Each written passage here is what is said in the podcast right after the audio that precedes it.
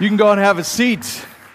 Wow. So many, so many things to be thankful for, so many things to be excited about. You know, you listen to songs like that, just put you in the mood for Christmas, thinking about the birth of the Savior, thinking about all of the discernment that was necessary in the Christmas story, the discernment of the shepherds as they were instructed to go to Bethlehem, the discernment of the wise men, so much discernment.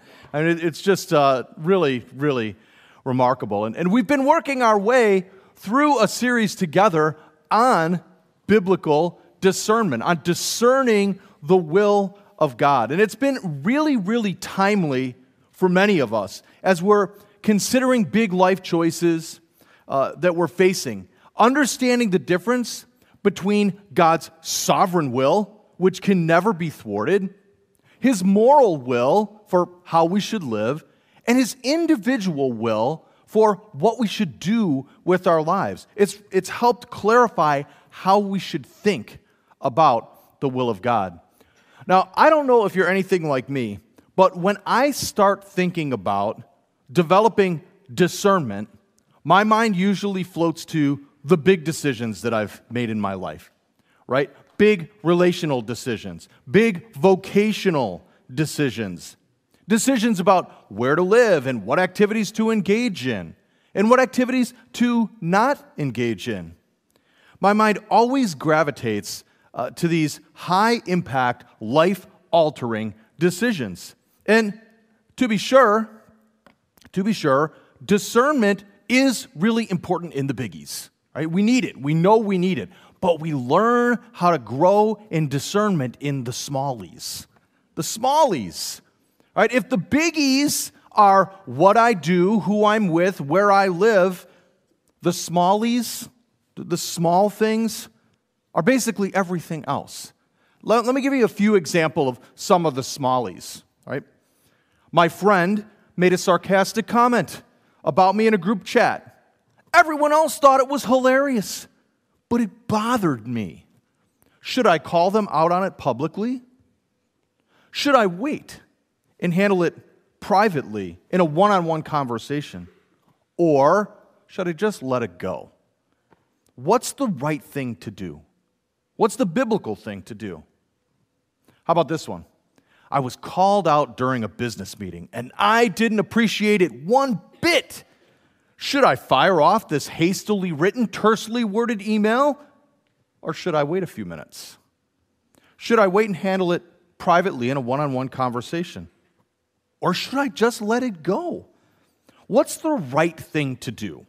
What's the biblical thing to do? How about this one? I'm in the store with my young children, and all of us are in desperate need of a nap.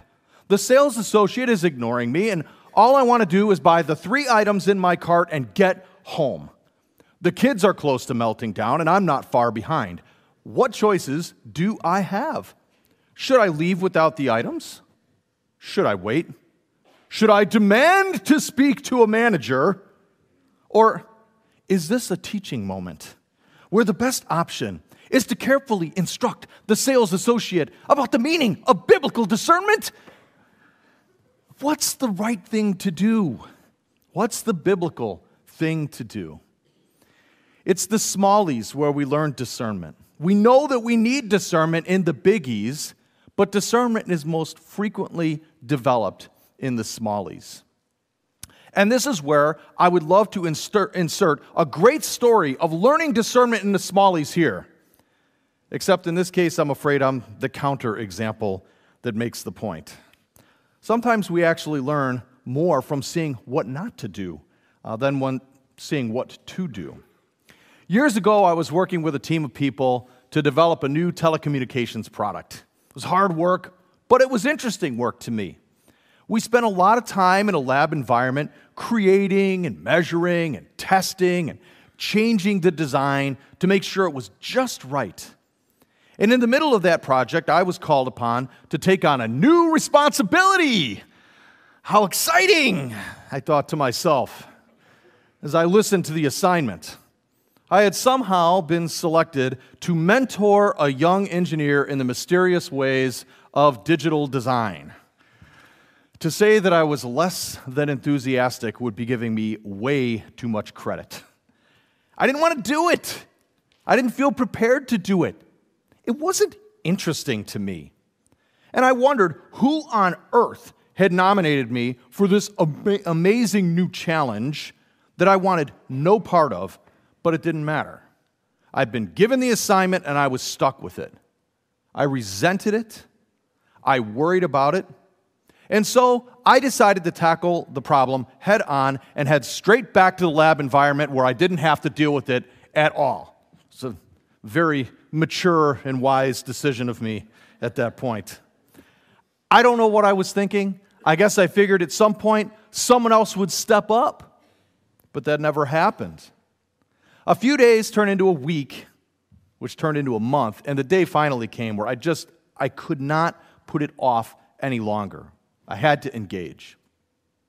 The conversation with my mentee started slowly as we began to go through the basics.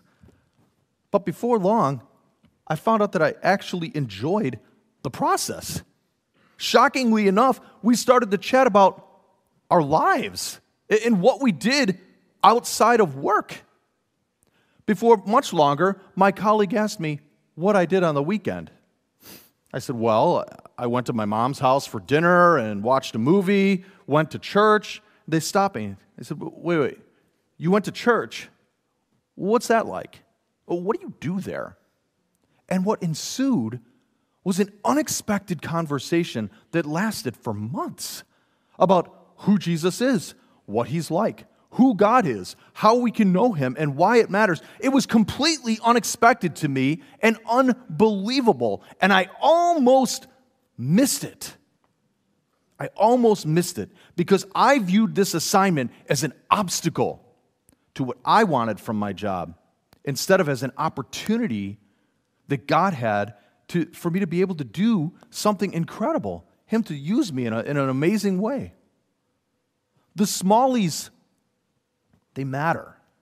It was a small thing that I was asked to do meet with this person, help them learn the ropes. It was not a big ask. In retrospect, my resistance was childish, and my perspective was incredibly myopic. I had no idea that God was placing an open door of opportunity right in front of me to help someone know about Him. He was giving me an opportunity, but all I saw was an obstacle. It's so easy to look at the things that frustrate us and annoy us at inconvenient times and in inconvenient ways and see them as nothing more than obstacles, things that block us or get in our way. It reminds me of how the Israelites might have felt on the cusp of entering the promised land. God had rescued them from slavery in Egypt. He had given them his covenant law in the form of the Ten Commandments and the other laws in the Old Testament. He had protected them, guided them to the very edge of the beautiful land that he swore to give them. All they had to do was follow him. All they had to do was go in and take possession of the land. Now, it wasn't going to be easy. They were going to have to do some hard work to take over the land, but God had clearly told them to do it. His instructions could not have been more clear. We read about it in Numbers 3 or Numbers 13, where God says to Moses, I want you to send out men to explore the land of Canaan. It's right before they go in. This is the land that I'm giving the Israelites. Send one leader from each of the 12 ancestral tribes. So Moses did as, as the Lord commanded him. He sent out 12 men, all tribal leaders of Israel, from their camp in the wilderness of Paran. Notice how God describes the land. It is the land he is giving to the Israelites. The 12 leaders were to explore the land and bring back a report. Simple, straightforward, easy to remember, great. Except for one thing 10 of the leaders lacked discernment. 10 of the leaders didn't see opportunity, they saw obstacles. The people of the land were big, obstacle. The people of the land were numerous, obstacle. The people of the land were powerful, obstacle. And the Israelites knew that they would be in grave danger if they tried to take the land under their own power. All they saw were walls, obstacles, reasons why they couldn't do it. And so, these 10 leaders came back to the community of Israel and induced great fear among them so that they refused to go in and take possession of the land as God had clearly told them to do in Exodus 34. Exodus 34, right? We read, The Lord replied, the Lord's talking to Moses, Listen, I'm making a covenant with you in the presence of all your people. I will perform miracles that have never been performed anywhere in all the earth or in any nation. And all the people around you will see the power of the Lord, the awesome power that I will display for you. But listen carefully to everything that I command you today. Then I will go ahead of you, and I will drive out the people. God told the people, I will go ahead of you. I will drive out the inhabitants of the land. I will do it. But when the day came to go in, the people said, No. What was the root cause? Fear. The obstacle was fear. They were afraid and they gave into their fear instead of trusting in God. All the leaders had to do was bring back a report on the land, give a report, a small thing. But the obstacles clouded their discernment and prevented them from obeying God. Well, just like the Israelites on the cusp of entering the promised land, we all face obstacles that can cause us no small amount of fear and pain and frustration. Fear of loss, the pain of a broken relationship, the frustration with events, with people, with jobs. All of these things, or are these things, really the obstacles that they look like, or are they opportunities in disguise? The smallies are where we learn to develop godly, biblical discernment. Fear, however, is not the only obstacle. Esau is another great example of someone who lacked discernment. Esau and his brother Jacob were the grandsons of Abraham. They were twins. But Esau was born first, and in ancient times, that was a big deal because it meant that when the father died, the firstborn son would get a double portion of the father's estate. So when Isaac passed, Esau was slated to receive two thirds of his estate, and his brother Jacob would only receive one third. It was called the birthright. In Genesis 25, we read about an encounter between the two boys that highlights Esau's lack of discernment and what can only be categorized as the smallest of the smallies. Uh, we pick it up in verse 27. It says that as the boys grew up, Esau became a skillful hunter. He was an outdoorsman. But Jacob had a quiet temperament, preferring to stay at home. Isaac loved Esau because he enjoyed eating the wild game Esau brought home, but Rebekah loved Jacob. One day, Jacob was cooking some stew. Esau arrived home from the wilderness, exhausted and hungry.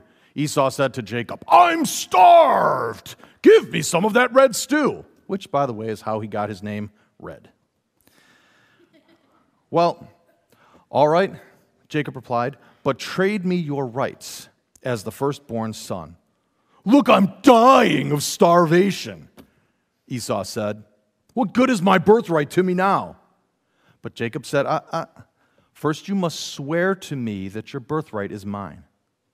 So Esau swore an oath, thereby selling his rights as the firstborn to his brother Jacob. Then Jacob gave Esau some bread and lentil stew. Esau ate the meal, then got up and left. He showed contempt for his rights as the firstborn. That was one expensive bowl of soup. As far as discernment goes, this one belongs in the biblical hall of shame. What was Esau thinking? What, what caused him to make such a foolish decision? to give away such a valuable commodity for soup.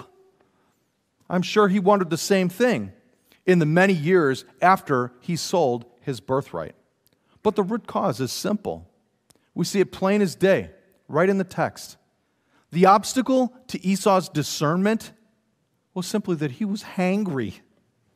Esau was tired. Esau was hungry. He felt the need for food deeply. The urgency of his need was screaming at him. The only thing he could think of was about getting his needs met, so he did not slow down long enough to process what he was doing as he sold his precious birthright to his opportunistic brother. If he had developed even an ounce of discernment, or discernment, he might have said to Jacob, Hey, bro, come on, come on. I'm not selling you my birthright for a cup of soup.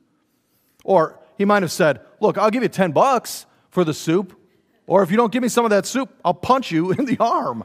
Or I'll tell mom and dad or something, right? But Esau said none of those things. There are a ton of things he could have done, but he didn't. He made a foolish promise. He sold his birthright for soup because he didn't slow down long enough to let his brain catch up with the screaming urgency of the need that he felt in the moment. The sense of urgency can be a major obstacle when it comes to developing and using godly discernment. Urgency screams loudly, discernment whispers. Urgency demands immediate attention. Discernment requires time and patience. Urgency becomes an all consuming thing where we feel like we can't think about anything else. Discernment will take a back seat if we don't make space to develop it and to use it. Susan and I have kind of an understanding between us that uh, when we're making a big purchase, if we're feeling the pressure from the salesman that you have to buy it now or the deal will be gone in five minutes, we just walk away. We just walk away. Because if you're, if you're being asked to do something in great haste, it's often the result of, the, of pressure to get you to do something that you otherwise would not do if you had some time to think about it. Esau had a lot of time to stew on his hasty decision, and it really ate at him over the years. I, I really do apologize. I'm sorry. Sadly, Esau, he never worked at, at developing godly, biblical discernment. Have you ever found yourself in a place like Esau? Not that you were so craving a bowl of broccoli cheddar soup that you'd trade your car for it, but, but rather a situation where you had a legitimate need and you felt an incredible sense of urgency to get that need met. Maybe the urgent need was financial. The payment was due. You didn't have the cash on hand in the moment, and you were tempted to borrow without asking. Or you were tempted to take something that you had devoted to God and use those resources maybe in another way. Maybe the urgent need was, was emotional.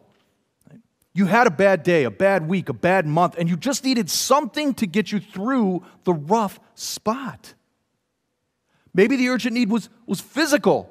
You felt sick and tired of being sick and tired, and you felt the urgent need for relief. You see, I think it's easy for us to sit back and take pot shots at Esau for his lack of discernment, but it gets a little tougher when we take a step back and we realize we feel urgent needs the same way that he did. Our needs scream at us too. But now that we know that we're more vulnerable in those times, we can learn to lean into God instead of just reaching for whatever happens to be our own personal bowl of comfort soup. The smallies are where we learn to develop godly biblical discernment. Fear is an obstacle. Deep, urgent, unmet needs can be an obstacle to developing godly discernment. But if ever there was an example of someone who completely lacked discernment, it was Samson. Samson's story is detailed in Judges chapters 13 through 16. The period of, of, the Judges in Scripture sits between the liberation of Israel from Egypt and before the period of the kings. That would be like King Saul and David and Solomon. And the period was a rather dark time in Israel's history where they waffled back and forth between worshiping God and worshiping idols, and worshiping God and then worshiping other idols. A few of the more well known judges include Deborah, Gideon, the fleece guy that Dennis talked about last week, and Jephthah. But perhaps none was more well known and more flawed than the strong man Samson. In order to understand Samson, you need to know a few things about him. First of all, he was an Israelite, which meant that he lived under the covenant law that God had given to the Israelites through Moses. The moral laws, the ceremonial laws, the dietary restrictions, and everything else that God commanded Israel through Moses were in full effect. Second, Samson's birth was a miracle in its own right. His parents had been unable to have children until an angel appeared to them and told them that they would have a son who would be a leader in Israel. The angel said that the child would be a Nazarite, a Nazarite from birth. Now, the Nazarite vow was a special vow to God that a person would take in order to be set apart for God in some special way. The rules and regulations for regarding the Nazarite vows are listed in Numbers chapter 6, and several of the most important ones were that they were not to touch dead bodies and that they were not to cut their hair during the period of the vow. So, since Samson was a Nazarite from birth, his hair was never supposed to be cut. That was the rule. Now, the Spirit of God was with Samson and gave him incredible strength. But right away in Judges chapter 14, we can see things start going a little sideways for Samson. The text says, One day when Samson was in Timnah, one of the Philistines, Philistine women, caught his eye. When he returned, his, when he returned home, he told his father and mother, A young Philistine woman in Timnah has caught my eye. I want to marry her. Get her for me. Okay? His father and mother objected. Isn't there even one woman in our tribe or among all the Israelites you could marry? They asked, Why must you go to the pagan Philistines to find a wife? Now, God had specifically said in Deuteronomy 7 that the Israelites were not to intermarry with the nations that they were commanded to drive out.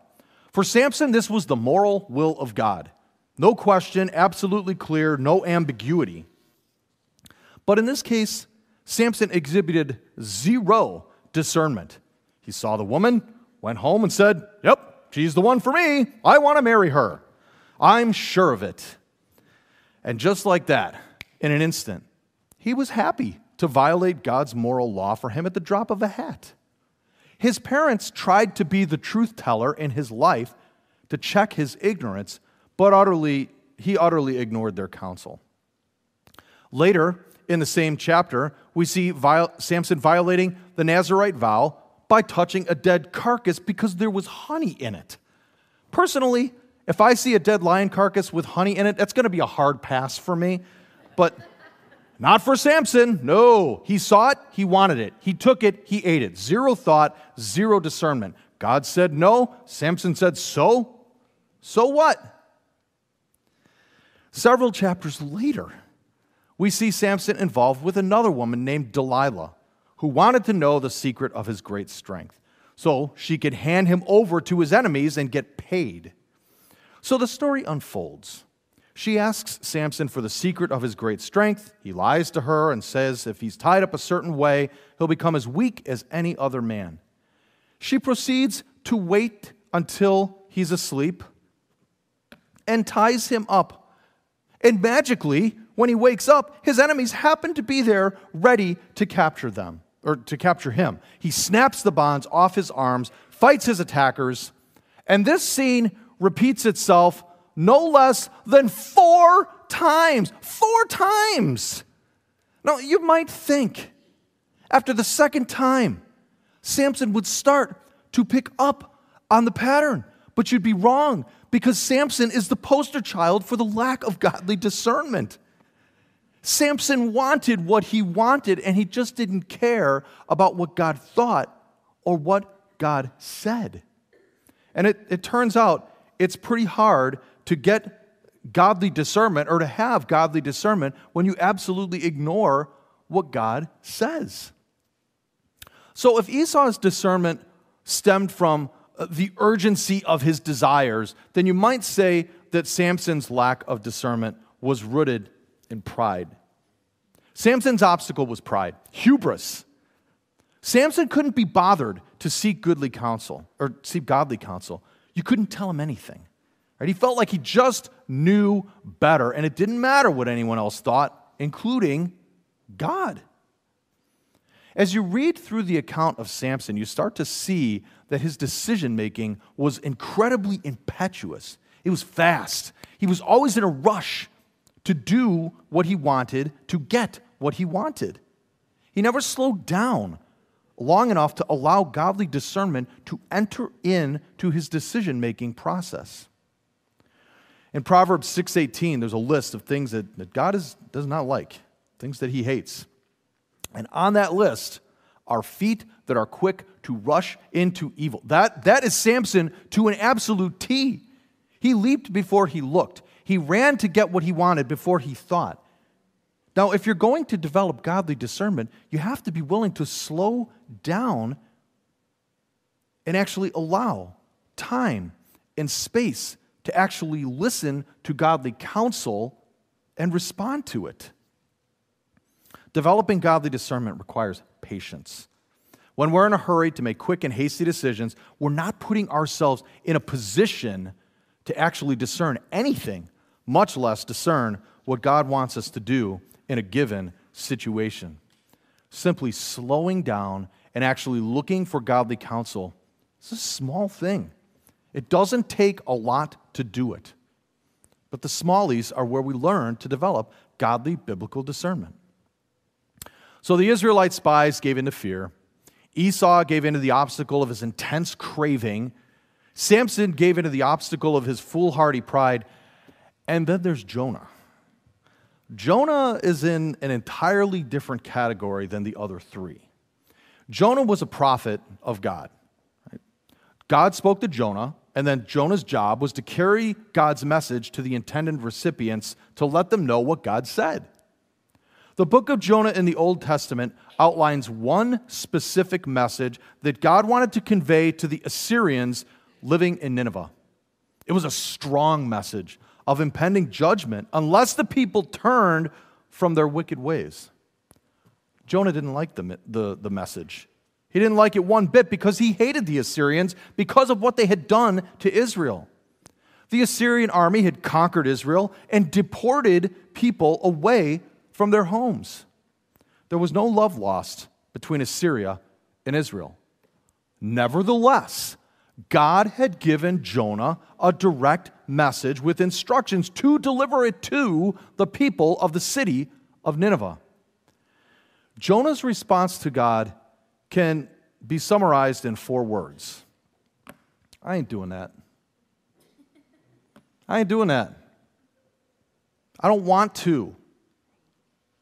I ain't doing that. And if you think about it, his response is breathtaking. We'd all like to think that if God spoke to us directly, that we'd obey him completely and instantaneously, but Jonah puts the lie to that thought. Jonah knew what he was told to do, there was no ambiguity about it. He knew it, and yet he chose to actively resist, actively do the opposite of what God said. There's no way to sugarcoat Jonah. Jonah outright rebelled against God. It's not that Jonah was trying to make a good, better, best type of decision and he needed godly counsel. He had godly counsel from God, no less. The discerning thing to do when God clearly speaks to you is to do the thing that he says to do. Jonah's response is downright scary. We can all understand what it's like to, to be hungry or even, even so full of un, unfounded and foolish self confidence or, or to be full of pride that we fail to develop and use godly discernment. But Jonah's different. God said to Jonah, Do thus and so. And Jonah basically said, God, I hear you. I know what you're saying, but I just disagree. I disagree. I know what you want me to do, but I'm not going to do that. I'm not going to do that. It's nothing short of rebellion. God says go this way and we choose to go in the opposite direction. That's a dangerous, dangerous place to be. For weeks, we've been talking about developing godly wisdom, godly discernment in order to make good and wise decision, decisions that align with God's good and perfect will for us. But when we dig in our heels and just decide that we're going to do it our way in opposition to God's will, we're in a dangerous place. With Jonah, God allowed him to experience the consequences of his rebellion. And he ended up at rock bottom in a dark, stinky, disgusting place, the belly of a giant fish. Now, ultimately, Jonah did come back around and he delivered the message that God gave to him, but not without a lot of soul searching and a lot of repentance. If you find yourself in Jonah's boat today, fighting with God, fighting against God, maybe, let me offer you this word of encouragement. Yesterday may have been a whale of a fight between you and God, but tomorrow doesn't have to be the same way. You can't change what you did yesterday or the day before or the day before that, but you can change what will happen tomorrow by making a good decision today. The road home begins with a repentant spirit, a small but very wise decision to simply say, What I'm doing right now is not working. It's not filling the hole in my life that only God can fill. I'm done running. I'm done fighting. I'm ready to come home to God. I'm ready to repent. I'm ready to start new. And here's the really, really good news David in Psalm 51, when he's going through his repentant uh, psalm, tells us something about God that God does not despise a repentant heart, a repentant spirit. He responds to it. Jonah messed up big, but he recognized his mistake. He repented, and God restored him again. God did it for Jonah, and he wants to do it for us too.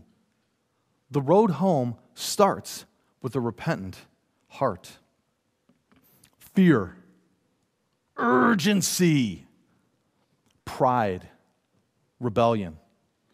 Four great obstacles of developing godly discernment. But these, these feelings, these characteristics are not the end of the story. The end of the story is hope. If we're honest about it, we've all been afraid at times. We've all felt deep hunger. We've all had moments of foolish pride. And we've all had moments of outright rebellion. Romans 3:23, a familiar verse, tells us that all of us, every single one of us has sinned and fallen short of God's perfect standard. We have made foolish and sinful choices, but thank God for Jesus.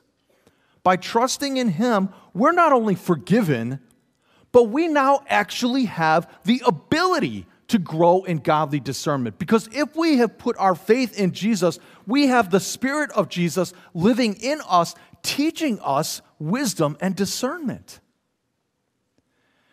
As we look at these four, maybe one of them resonates with where you're at more than the others. Our team is, uh, is coming. They're going to lead us uh, in a song as we go into a time of communion. And as they're coming, I want to I wanna challenge you to think about your life right now. Think about where you're at. What are the things that are causing you the most fear? the highest level of frustration, the deepest dread.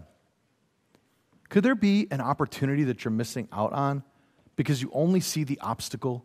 You only see what's blocking what you think you want? What's your area of deepest felt urgent need today? Esau felt like he was starving to death. Where are you feeling empty? In what area are you feeling unfulfilled? At work? At home? In your relationships with other people? Could there be an opportunity to let God fill that need in a way that you have not yet anticipated? Ask Him. Ask Him to meet the need. Ask Him to fill the hunger. Every good and perfect gift comes from Him. Sometimes instead of filling ourselves with junk, what we really need most is to ask Him to meet the need. Think about Samson. Where might you have a blind spot that you're just not seeing right now?